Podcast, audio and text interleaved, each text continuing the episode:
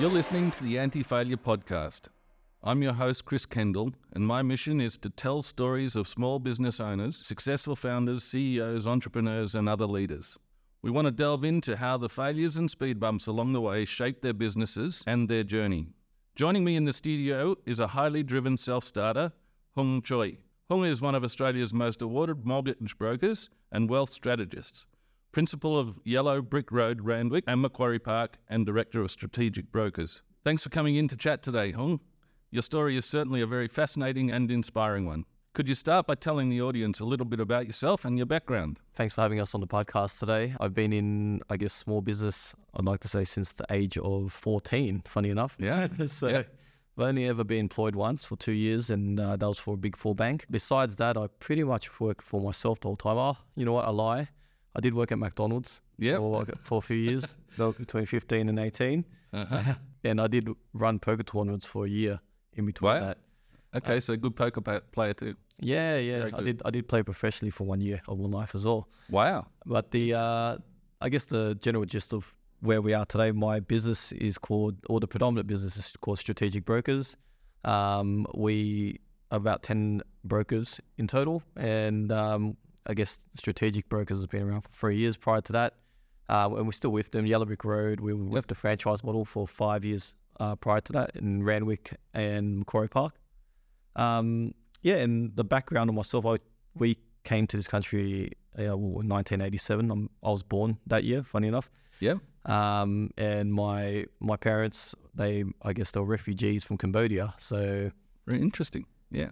They tried to flee. I don't know if anyone knows much about the killing fields in Mm-hmm. Cambodia, but you know they they pretty much lived through it. You know through the Wow. seventies and eighties, forced slave labor and rice fields, sixteen hours a day. Wow. They had to literally go out, work, come back, sleep, Yep. one bowl of rice, and off you are again, day in day out. So Wow. that's the history of the family. Probably to relate to the podcast, my father he tried to escape Cambodia. I think I don't know the exact year, but I think it was 1982 Yep. or something like that. Just just kind of after the whole you know killing fields, Yeah. and then he um, jumped on I guess a refugee boat, put all of his belongings on there, and then was captured along the way. The whole family, the whole generation jumped on this boat. So I think he's he's got three sisters and a brother.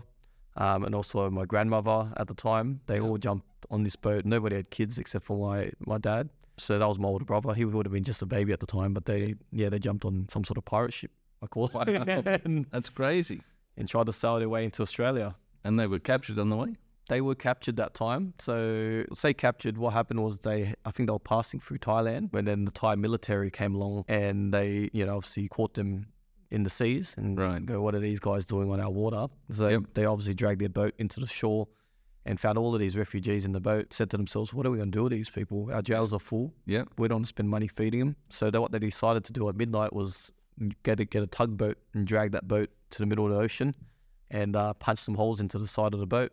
Wow. Yeah, so that was the f- first like attempt to escape a war-torn country. The boat ended up in the water and sinking, so everyone was at the bottom just trying to toss the water out. They'd run out of food after pretty much 24 hours or two days. I, I don't know what the exact time frame was. Yep. But the memories from my dad was always telling me that they ran out of food.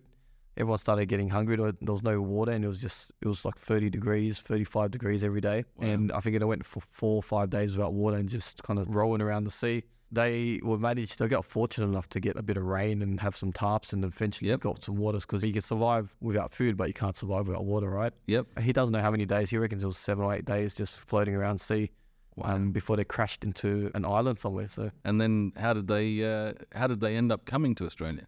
Yeah so that island they end up like yeah surviving on the Was island Thailand? um they the funny enough the, the boat ended up back in Cambodia Oh wow. so back where they started wow. in, in some island. They got stuck like castaways on that island for then another week, eating vegetables and, and water until a Vietnamese fishing boat um, came past and they waved them down. Wow. They took them in, and they were really nice people, from what my dad told me. They took Yep. them back to their village, fed them, you know, gave them blankets and things like that. And um, but then the next thing you know, the the police from Vietnam were there and you know arrested them all, and locked them all up. So they were stuck in jail for a month after that, and didn't know what they didn't know what to do with the Vietnamese jails. So I think my dad bribed his way through. I don't know how he had some gold left over in his belongings or something like that.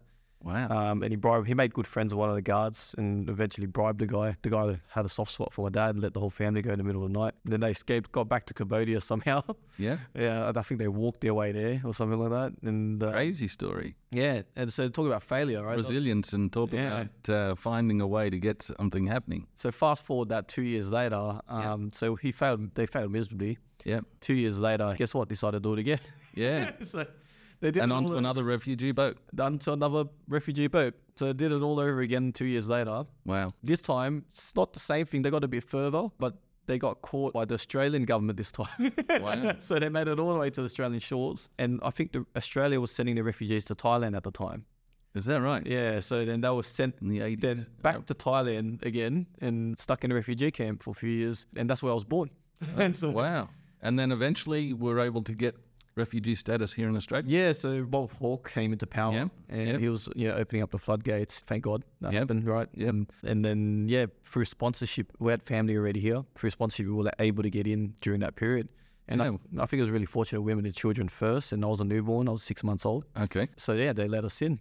And Interesting. And, and, and how much of that story or, or of your dad's resilience do you think you've picked up in the journey? Is that where the work ethic comes from, the, the resilience, the, the passion for doing what is Yeah. important to you? I think I think part of that and the upbringing, everyone that was around me kind of went through that. Not exactly what my father went through, but went through Similar something stories, similar, you know, or, or horrific stories, and and seen you know some horrific things. So, like even basic things when I was kid, was kids like eating rice, like Yeah. they weren't allowed to leave a single speck of rice. We'd get a lashing Yeah, right. piece of rice left over. Uh, we were just always called taught good values, you know, Mhm. growing up. And how do you how do you think some of those values have been framed by the Australian schooling and the, the experiences that you had here as part of a immigrant family, but also in the local community as part of schooling, etc. Yeah, so look, in, I grew up in the western suburbs of Sydney. So um, for those listeners who are, I guess, in Sydney or in Australia, they'll probably be familiar with Cabramatta, Fairfield. Yep. Uh, we started our lives in Fairfield and then in Cabramatta. Those areas were 90% migrants. You'd be lucky to see an Aussie in the area. Yep. Yeah, so with all of the migrant families, you kind of learn, they all grow up with those similar upbringings. Yep. You're learning everything, every way to save a dollar, every way to make sure that you're building for the future. And take nothing for granted, right? now. Correct. Yeah. Mhm. So every everything you Save give for a rainy day.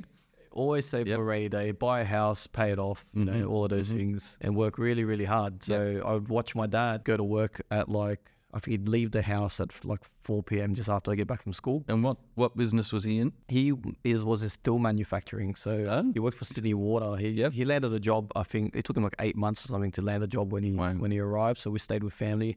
I think there was like 13, 14 of us in a three bedroom house. Wow. Yeah, I remember Yeah. that's to the start of it. And dad um, got a job um, at Sydney Water, and then he he'd probably spend literally like ten bucks a week. And he'd save. It was so important cent. for him to save for the family and your future. Yeah, And he sacrificed himself to get out there and make it happen. So uh, yeah, I, just, I remember the four a.m. or four p.m. starts and getting home at six in the morning every night. So he'd do as much overtime Wow. as he could. Yeah. Uh, and he'd do the graveyard shift. Yeah. Yep. And it was basically cutting and manufacturing steel pipes for all of the pipes in Sydney. So that's Fantastic.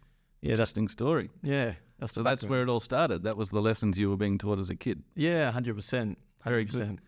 Well, as I understand it, your first venture was running poker games in pubs and clubs across Sydney. How was it that your entrepreneurial journey evolved from where from there and now owning and running multiple financial businesses? Yeah, so I think the the poker tournaments um, that kind of came out when I was about eighteen. Went to RSLs, played free poker. Yep. and really enjoyed it. I found out I was really good at it. Yep. I was a very gifted mathematical kid, I Okay. guess. So Yep. I used to get hundred percent nearly every test, even in my HSC for maths. So Great. gave um you know I, I had a natural gift, and poker was a game of probability. Maths was one of two subjects I passed in my HSC. Oh, there you go. I love it. I love it. Yep.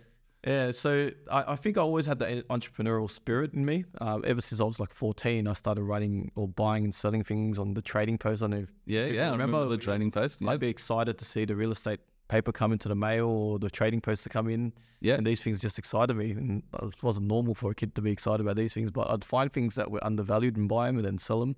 Fantastic. Um, even from that, then when I was in high school, I was running under 18s nightclubs because Mhm. I, I felt that that was a moneymaker. yeah. Everybody wanted to party and Yeah. nobody was hosting them. So I charged thirty dollars for a ticket to one of my events, and you know, hire a community hall, hire Uh, we hired a boat at one point. Oh, Um, right. Yeah, and then and then ran parties. Mhm. Uh, I'd used a cousin or older, you know, relative to sign off on it. Mhm.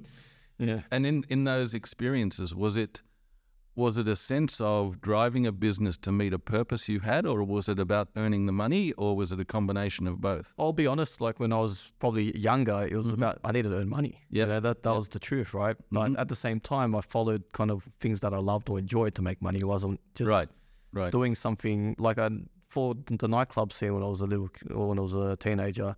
I actually had this passion to create an event that everybody would talk about. You know that it was like the coolest event. That if you went there, you're like, oh, did you hear about this? You know, Yeah. because it was all word of mouth back then. The Yeah, market there was no social media. There was no way to put it out on Instagram or, No, or Twitter or Facebook. Yeah, interesting.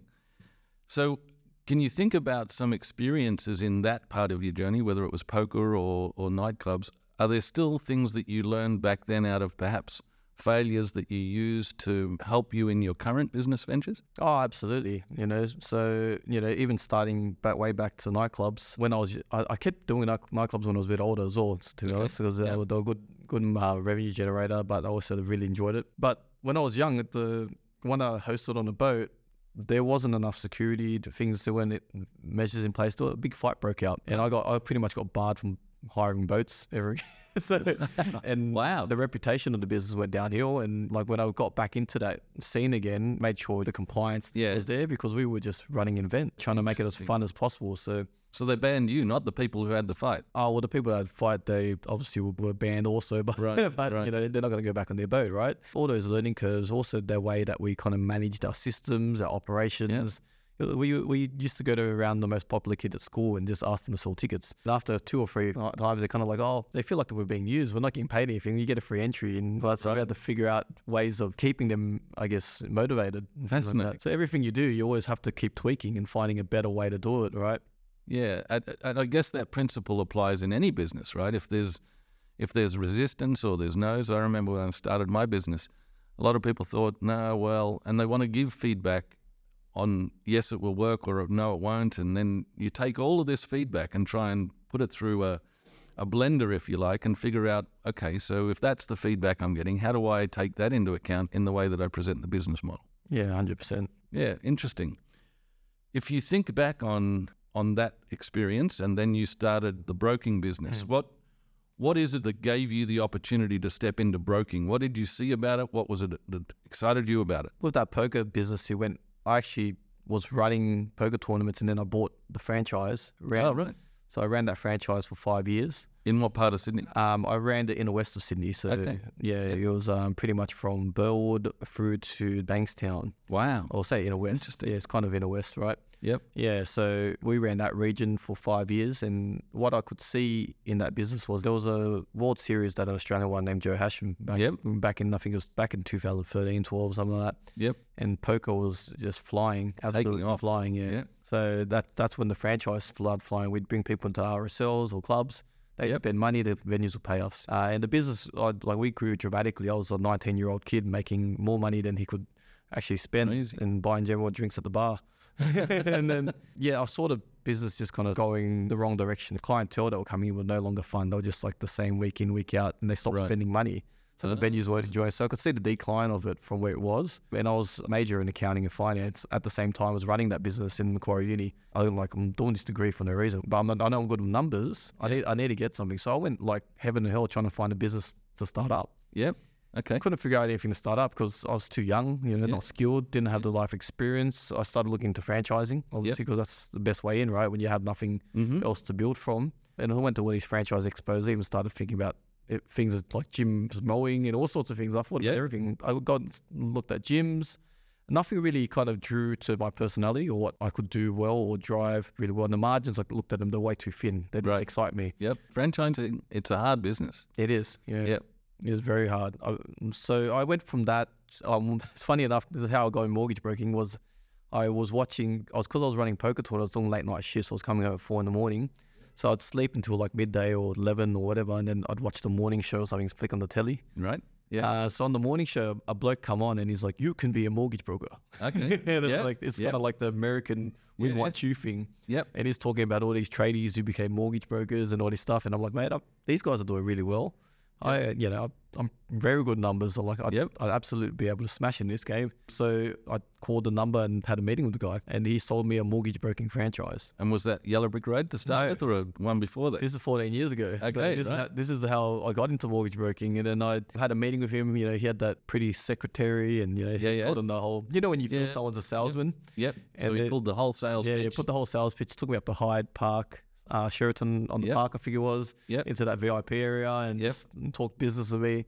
And he sold me a franchise. I bought a franchise off him. Yep. He already knew that it was a sinking ship. Yep. He was just trying to sell franchises to clip that money and use Mhm. it. So Yep. I'm not gonna name names, but Yeah, the sure. guy the guy is a very uh, he's he's not not a very liked person. and I don't think he's allowed to be a director on any company in Interesting. yeah in the in the country. But So would you say that buying the franchise was a failure that you then tried to figure out how to leverage into success, or oh, absolutely, I ran that. I I joined that franchise and I couldn't. I didn't know what I was doing. They didn't have the right training systems. They literally were selling franchises and leave you to but drown. no no support of There was no support. Like the the support that they were promising for the franchise fee you paid. You, Mhm. you felt like you just literally sunk money. You could have just joined an aggregator. Now Right. I know what I know now, right? Yeah, But- yeah, yeah. But back then, you could have just joined one. You got a ten times the support for zero cost. You know, so they were literally selling franchises on TV and in the range of between thirty and hundred thousand for people who didn't know. Right? Interesting. I was I was on the lower range at least, so I had Yeah, yeah. good- negotiating skills. so Yeah, I can understand. so yeah, two years of that while I was yeah I was trying to figure it out. But Mm. I just it's it's a hard game. Finance is a hard game without understand without having any support to hold your hand. I spent two years. I probably wrote nine deals in two years, and I look back at those two nine deals I wrote, and I was like, they were the worst deals I've ever written. Like the way I Yeah. presented the deals, um, they were the worst way you could possibly present it. I realized I can't keep going like this. It's not gonna, Right. It's not going to press forward. I'm not going to, you know, I'm not going to learn, but I know I can do this. And I understood the not just the revenue model, but what what the business meant. It meant helping families reach their dreams. Yeah. And I really loved that aspect of the business. It was, you know, like with nine people I helped, there was about three of them which they would never would have realized their dreams without me. You know, Fantastic. So that kind of inspired me. And I go, look, I, Do I you remember that moment where you realized that your decision was perhaps not the right one? And if we frame that as a failure, um, do you remember that moment of saying, right, Oh yeah, I remember. Yeah, I think I was sitting in a McDonald's in Liverpool, just had a meeting, and I'm like, "What am I doing? I have no idea what to do with this customer's file." You know, and they they they got their hopes and dreams on their in front of me. so the Uh, vision is there that you want to help people achieve their, their goals and dreams by buying a home? I'm assuming this is all home mortgage. yes, And you were presented with, you didn't have the, the resources or facilities to help this one person because of the franchise you'd bought it into. yeah, correct, Right. correct. And um, I yeah, I let them down because I couldn't get the deal done. And I look back at it, I would have got them a deal. Right? If I knew what I knew now, you know. Right. And Interesting. that that house they would have bought is probably worth one, two million Yeah. dollars more than what you know, Yeah, right. what it is today. You know, so yeah. So at that point, you say, okay, this isn't working for what you wanted to do. What did you do next? Yeah, so next I realized I need to go and work for someone else. Mhm. You know, I, I, as entrepreneurial as Still in the broken game? You wanted Yeah. to stay, yep. either broking or in um or in just lending. Finance Yeah, finance and lending. Mhm. So I, I was I asked all these brokers that I knew that Yep. they took me they'll take me on. Nobody wanted to take me on. So because they've you know they get see I'm too entrepreneurial and then you know it makes sense. You don't want to take someone on that's gonna learn and leave, right? It doesn't Mhm. make sense. So actually, funny enough, one of my poker players was a bank manager in the eastern suburbs, and he offered me a job. So- Okay. Yeah, he was at, um, and he offered me a job as a business banking manager in, um, it was like the East Gardens, East, uh, Eastern Suburbs. Yep. So I went for the interview, and they're like, "Nah, you're not, Oh. the, you're not the right fit. You've done two years of broking. You, you don't know anything." But uh, Yeah. they're like, you, "You're too green. You need to take a different role." They're like, "You know what? We actually have another role.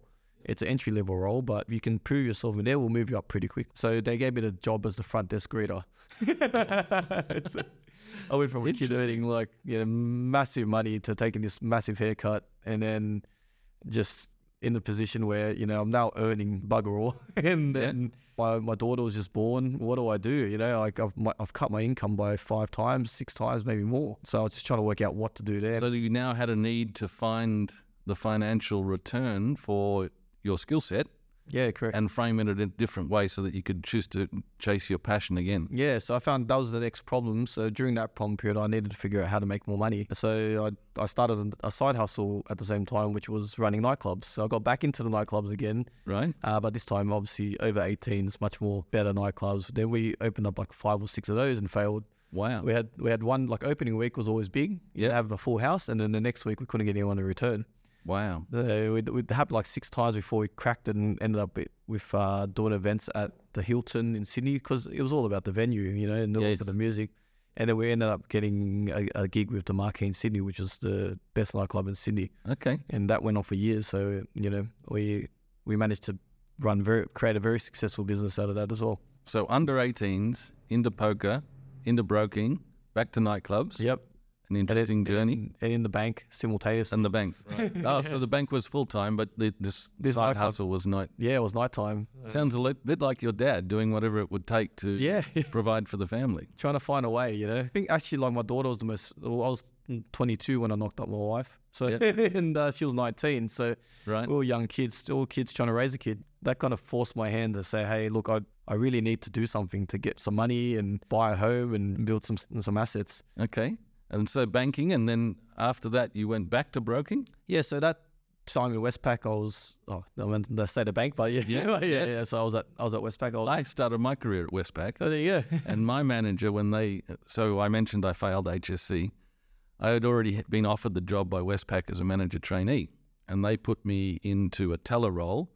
And I remember distinctly after the first 10 months, I thought, why am I spending this time counting everybody else's money? I have to find a way to turn my skills in. And long story short, he, my manager came out and said, right, you've got to go and do something related to banking. And I strolled up to the local TAFE and, uh, oh, we've got this new accounting diploma, four years, three nights a week, part time. Sign me up. And then my journey in accounting started. So Yeah. Westpac did it for me too. Yeah, yeah, there you go. Yeah. I, I was in that role, yeah, like as a front desk greeter, the sales of the branch, funny enough, putting me in the front desk greeter's desk, sales went up like 300% after that. Interesting. Because people, You would engage with people and talk to them about their needs and find them. yeah, I'd, I'd connect with people on a human level. That was Mhm. the difference where a lot of bankers, it's almost like a script. You're translating from the top down, right? You Right. hit 15 layers before you get to the bottom guy. Yep. And the bottom guy is translating revenue, revenue, revenue by the time you've got down to the bottom, where I was all about just trying to help people. Yep. You know, so when people had a problem, I'd get in there and I'd be like, well, what's the problem? You know, like, let me help you. How you feeling? You know, try to work with their emotions and, and, and help them. And people just naturally gravitated. And I wasn't even looking for revenue. I was just there trying to help people, which was the big difference. And it was just a simple philosophy. And what turned from that was people just telling, oh, everyone's got to see this guy. I got so busy at, in that branch because everyone's just like, oh, you got to go see Hung. he's, he's, he's going to look after you. Don't talk to anyone else. You know, it's been like, and I kind of build relationships from that. They did eventually promote me to that role, not after six months that they promised me. It took what, 18 months. Yeah. and then I finally got into that. You stuck with it. Yeah. yeah, I stuck with it for 18 months. And when I got into the role, I'm like, okay, I think I've got the networks, I've got the capabilities now to get back into broking. You know, so I then reached out to all those brokers, all top.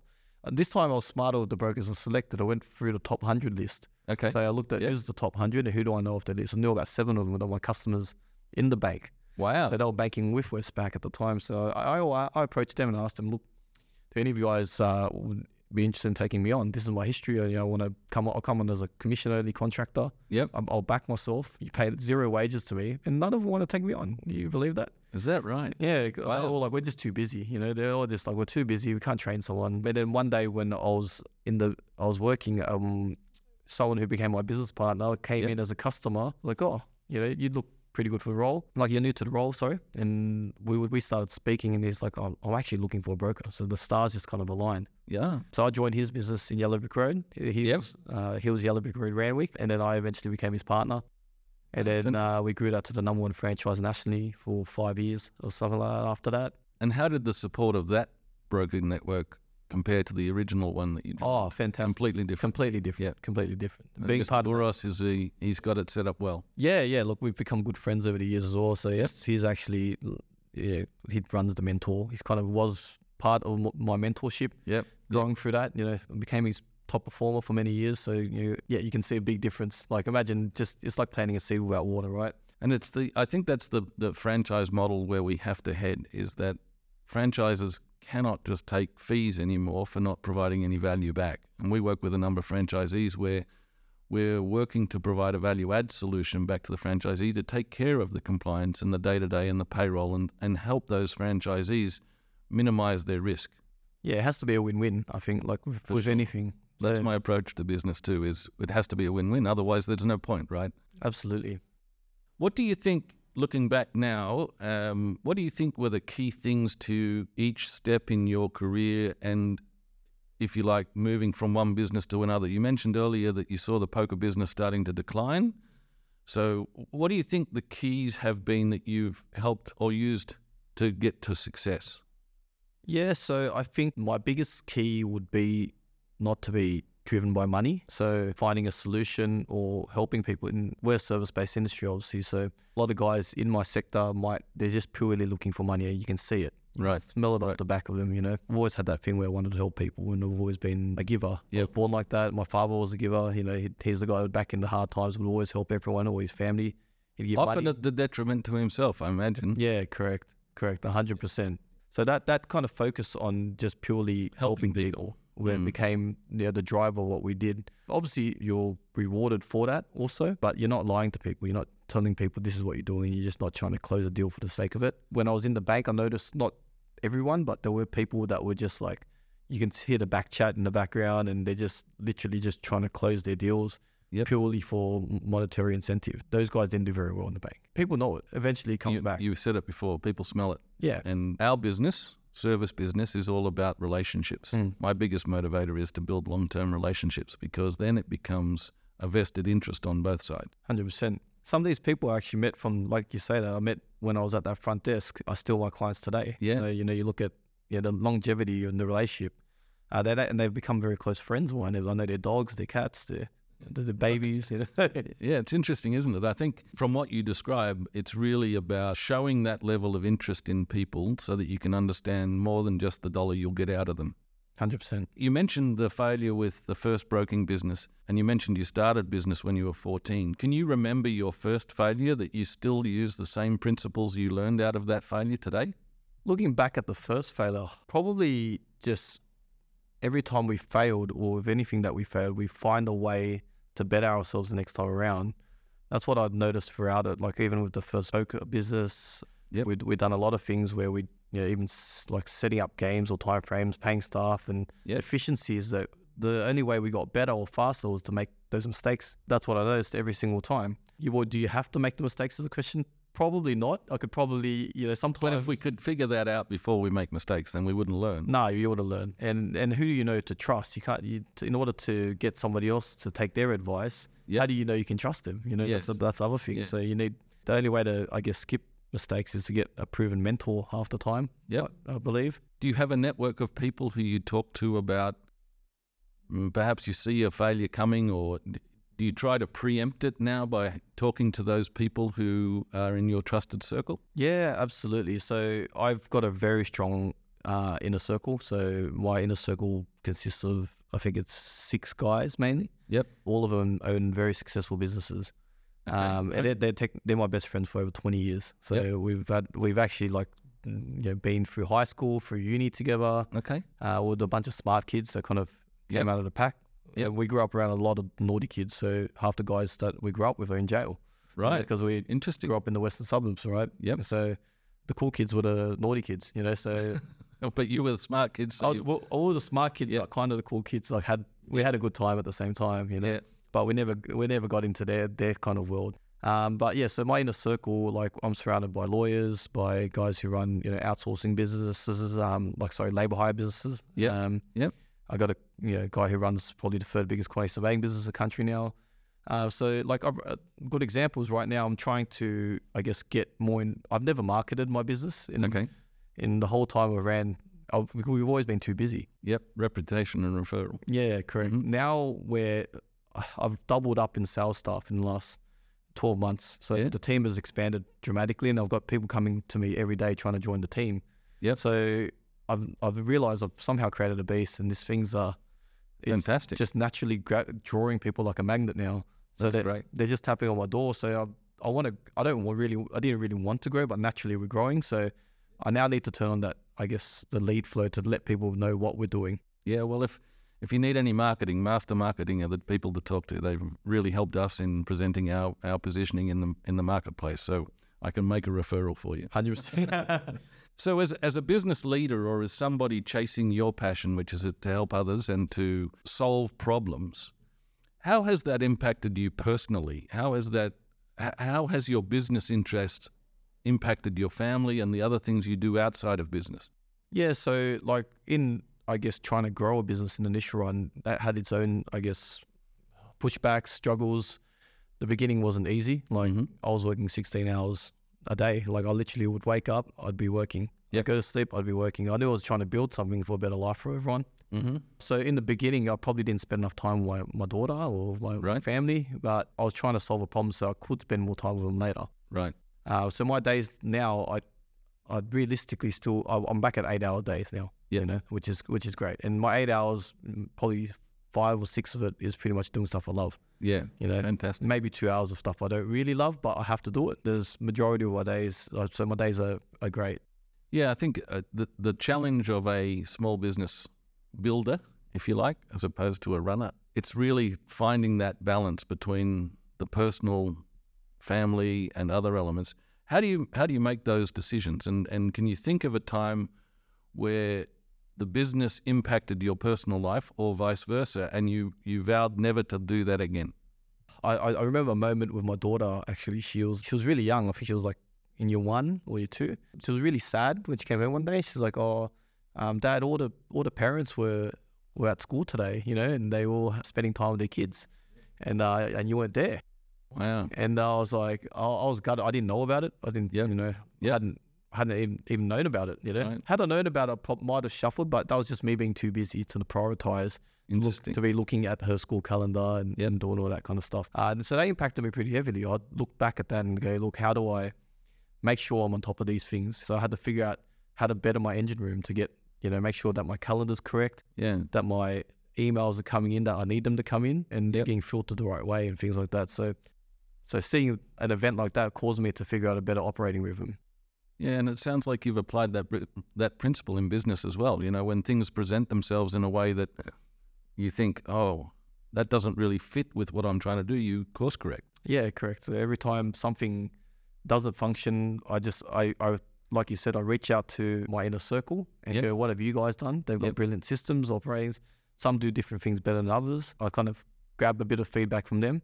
And so you really help each other. You Oh, better, right? Hundred percent, hundred percent. We we try to catch up for dinner once a month, and you learn a lot of each other all the time. One of the questions I've asked most people we've spoken with so far is the role of business leader or entrepreneur can often be lonely. And you just described the dinner once a month. How do you combat that loneliness when you're presented with a problem and, and you're trying to figure it out? How do you combat that feel of it's all on me?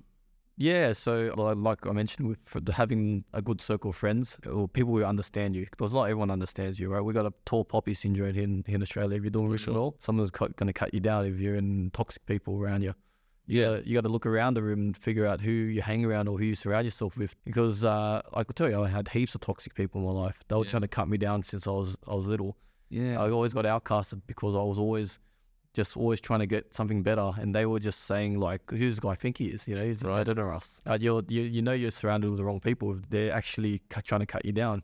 Yeah, I often talk about you know my role as as CEO at Aratex is about aligning people's strengths with what we need done, and so that's a, a natural lifter of mood. And there's no point me trying to change weaknesses because they all we all have them. It's about aligning people's strengths with what we need the business or what we need from them in the business. Do you think about it the same way? Yeah, absolutely. So we look at everyone who's joined our business throughout the years, and to be honest, we tried to hire people from Seek and things like that. And I could hon- honestly say 80% of the guys in my business now are friends or people I've known personally now. Right. So I tried the whole, you know, corporate style of hiring. Look, and Yeah. that's probably a failure I haven't corrected. And Right. I'm about to take on another one who's one of my best mates, which is probably, you know, like, but I know him. You know, I Yeah. know I know his skill sets. I know what he's good at, what he's not good at, and I'm my team is my structure, my engineering is built around people like him. Yes. You know, so I already know what I'm getting.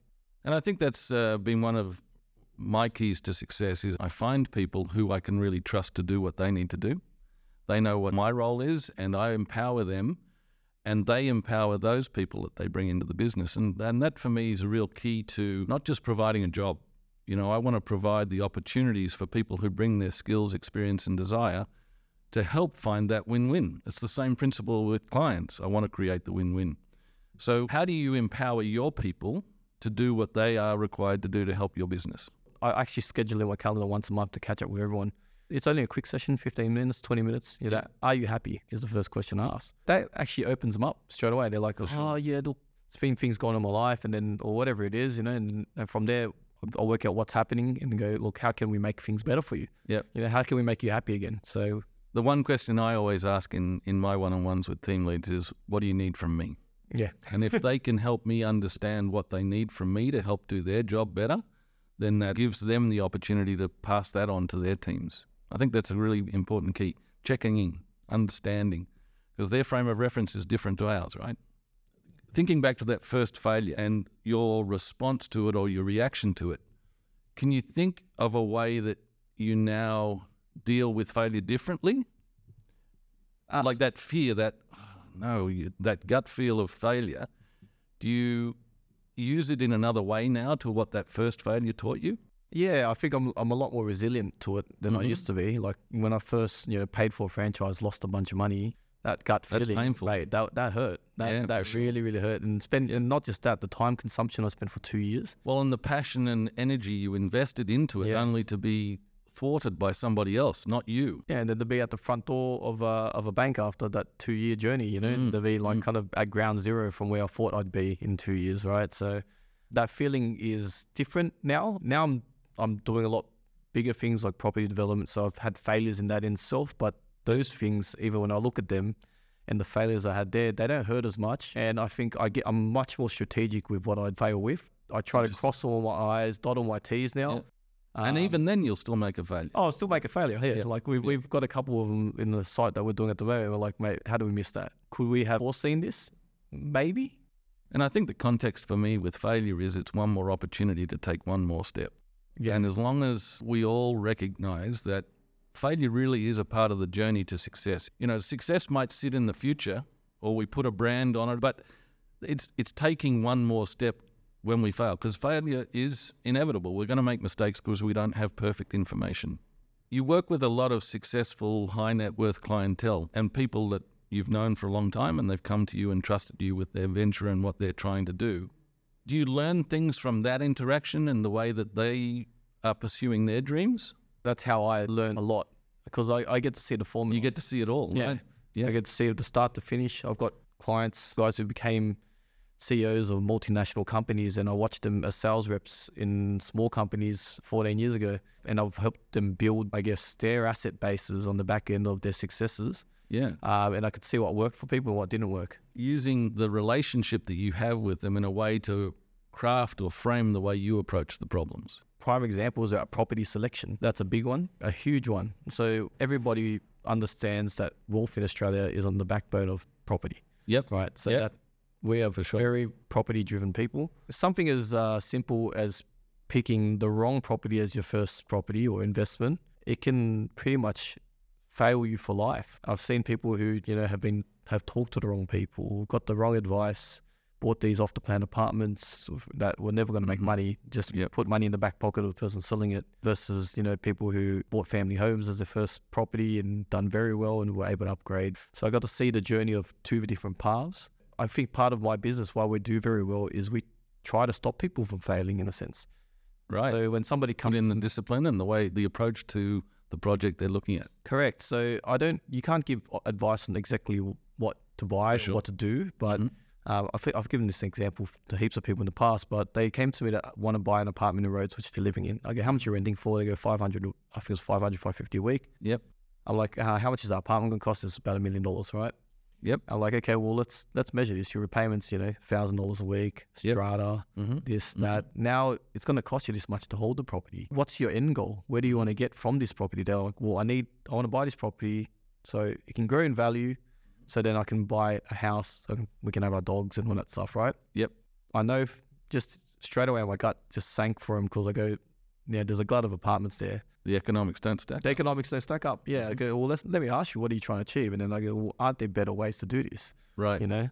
And so then you can help guide that strategy. And, and how did they end up? Did they buy Rhodes? No, they didn't buy Rhodes. They ended up um, using a buyer's agent that I know, Yep. and they ended up buying uh, three houses in Queensland instead. Fantastic. about and four- that's given 400. them the economic return they needed. They made. I, I, I could value it. This was only three or four years ago, so Yeah. I could value it today, and they're probably one and a half million dollars ahead.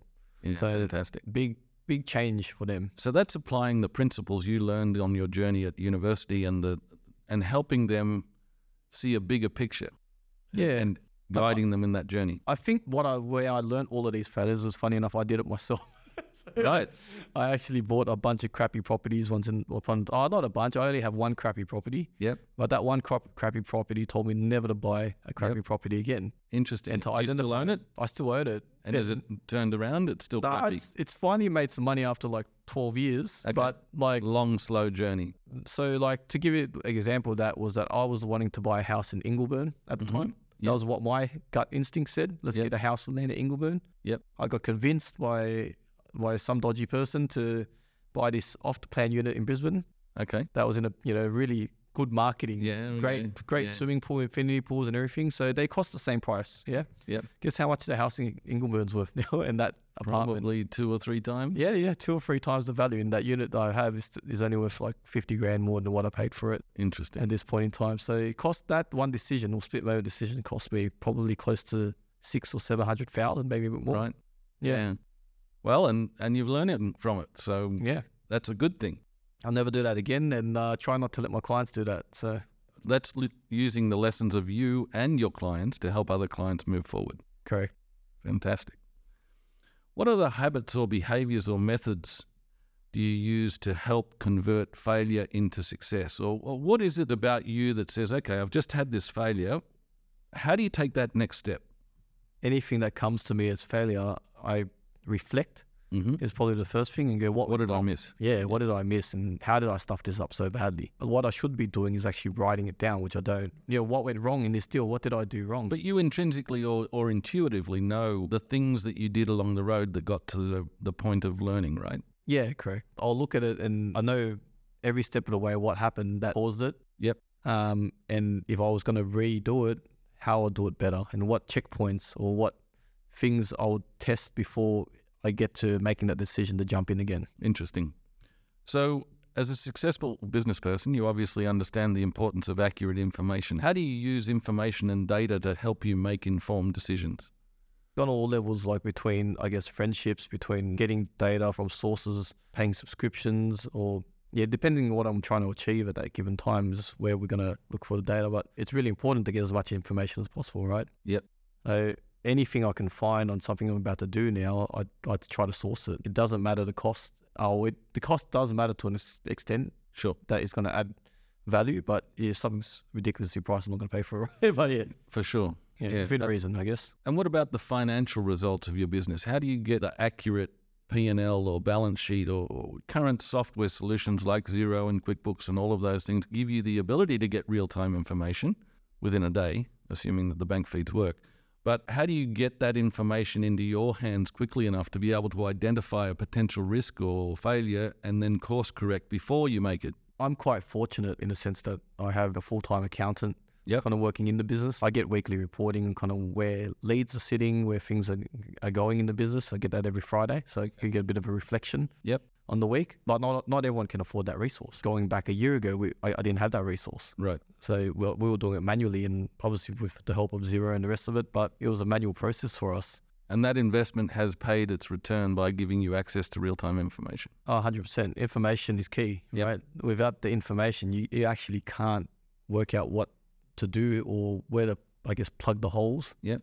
In a sense. And how do you leverage outsourcing or offshoring in the way that you collect that information? Yeah, so we use offshoring ourselves and it's it's a vital part of our business. Without it, we won't be able to you know, get what we need, abundance of information that we do need, and we won't be able to have the manpower to help support it, not for the cost that it'll actually cost us to do it onshore. Uh, so it is a vital piece of the puzzle. What, from your perspective, is the most important thing about creating success from an offshore relationship? What do you put in place to help deliver the outcomes that you need from the people who are sitting overseas.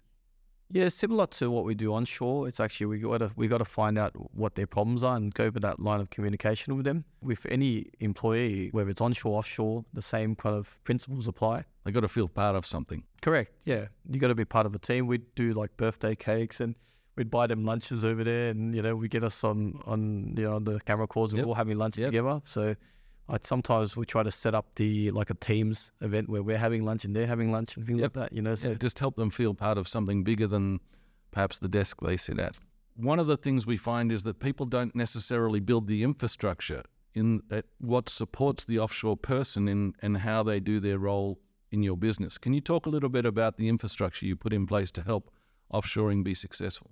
Yeah, so I think in the early days we had that problem. We were just too busy, so we are just throwing them stuff to do. Do this, do that, do Mhm. this, do that. How? Yes. You know, so there was a lot of that. There was a lot of teething and problems in that for sure.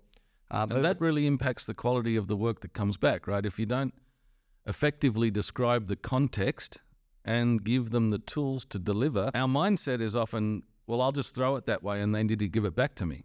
But what you get back isn't what you were expecting. not at all. My business is an Yep. interest hard one because it changes every day. Right. So you could write a script for Yep. something for them to do, and you spend hours on doing that script. Yep. That script is no longer valid in three months. Right. Right. So it's a difficult one. So you've got to find a way to build the intuitive response in line with the context. I think that's what you're describing. Yeah, correct. So we went through the phases of trying to figure out how to build manuals and things like Yeah. that.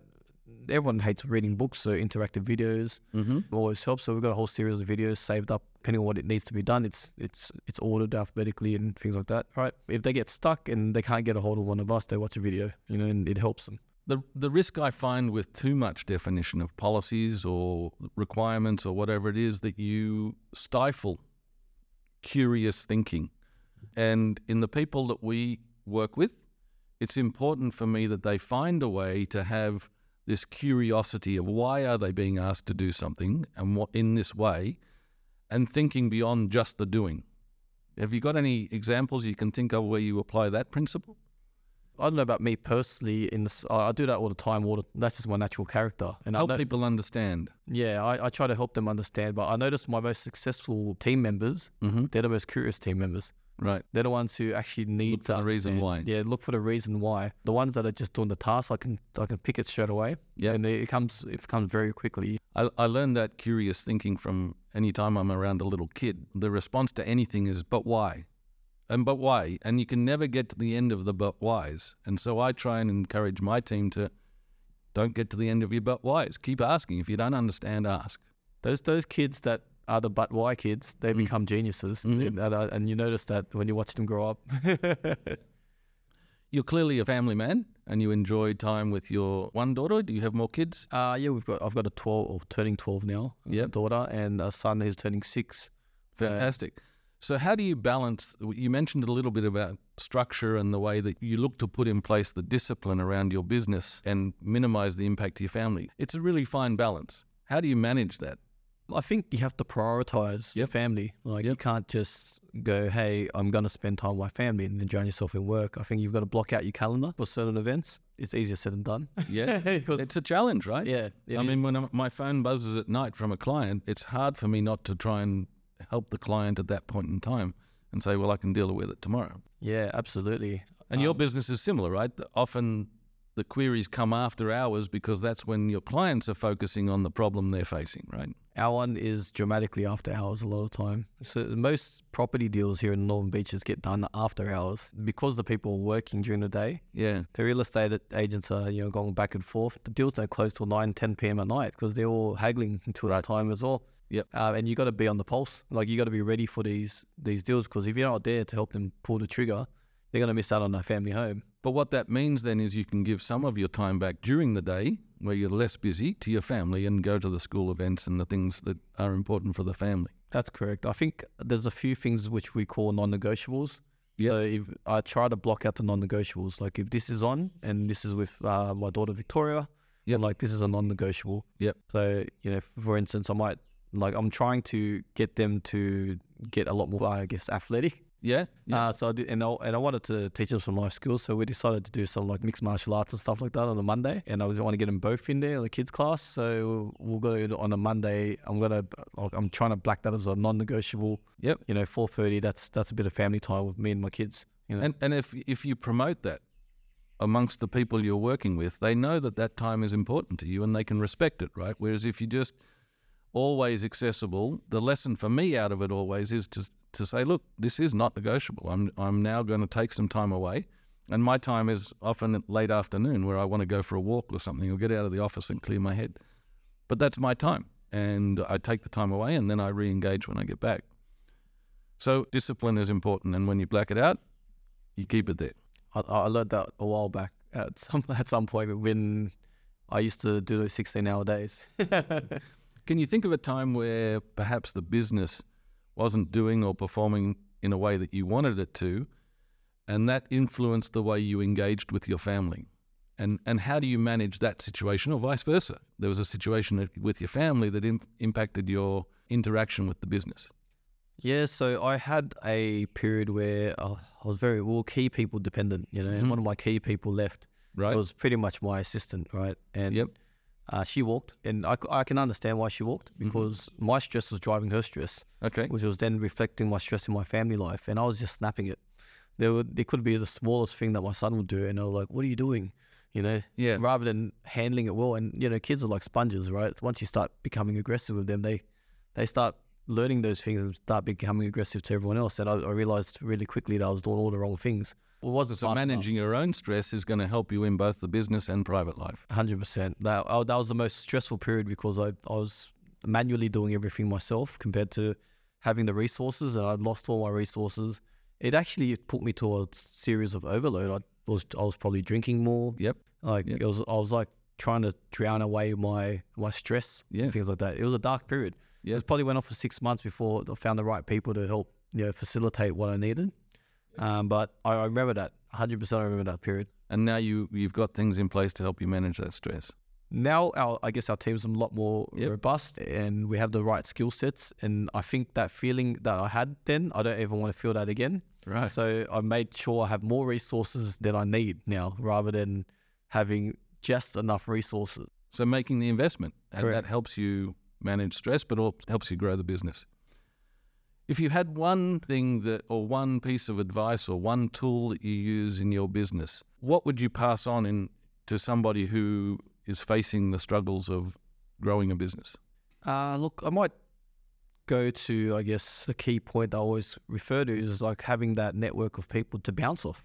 Every time I struggle in my business, I'm fortunate enough to have that network. Yeah. If you don't have one and you're surrounding yourself with the wrong people, you're going to find yourself really lonely, Yes. really struggling, really stressed.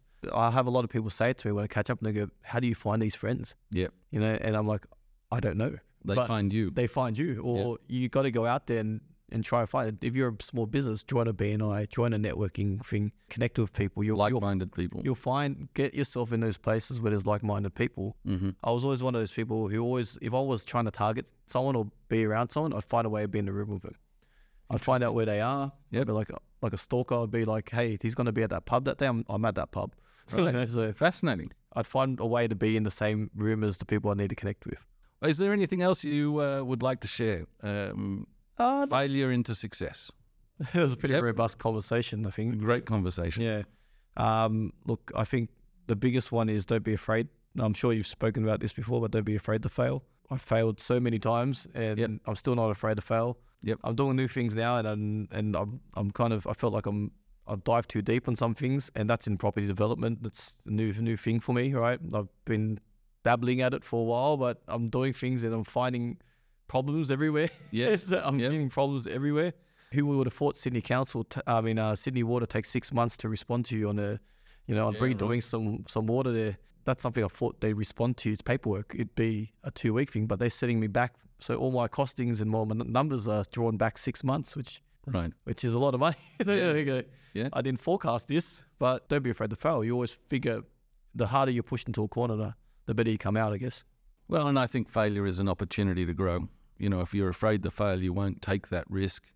Uh, okay, so to put some things in place to make it make sure it's an informed risk, but we can never guarantee a 100% outcome because we don't have all that information available. So failure is just another opportunity to grow and to take one more step. Hung, thank you very much. I enjoyed the candid conversation and hearing your story, not only of the beginnings of challenge with your, your father and moving to Australia. Good on them for taking that challenge and for making a life here in Australia for not only himself but his family.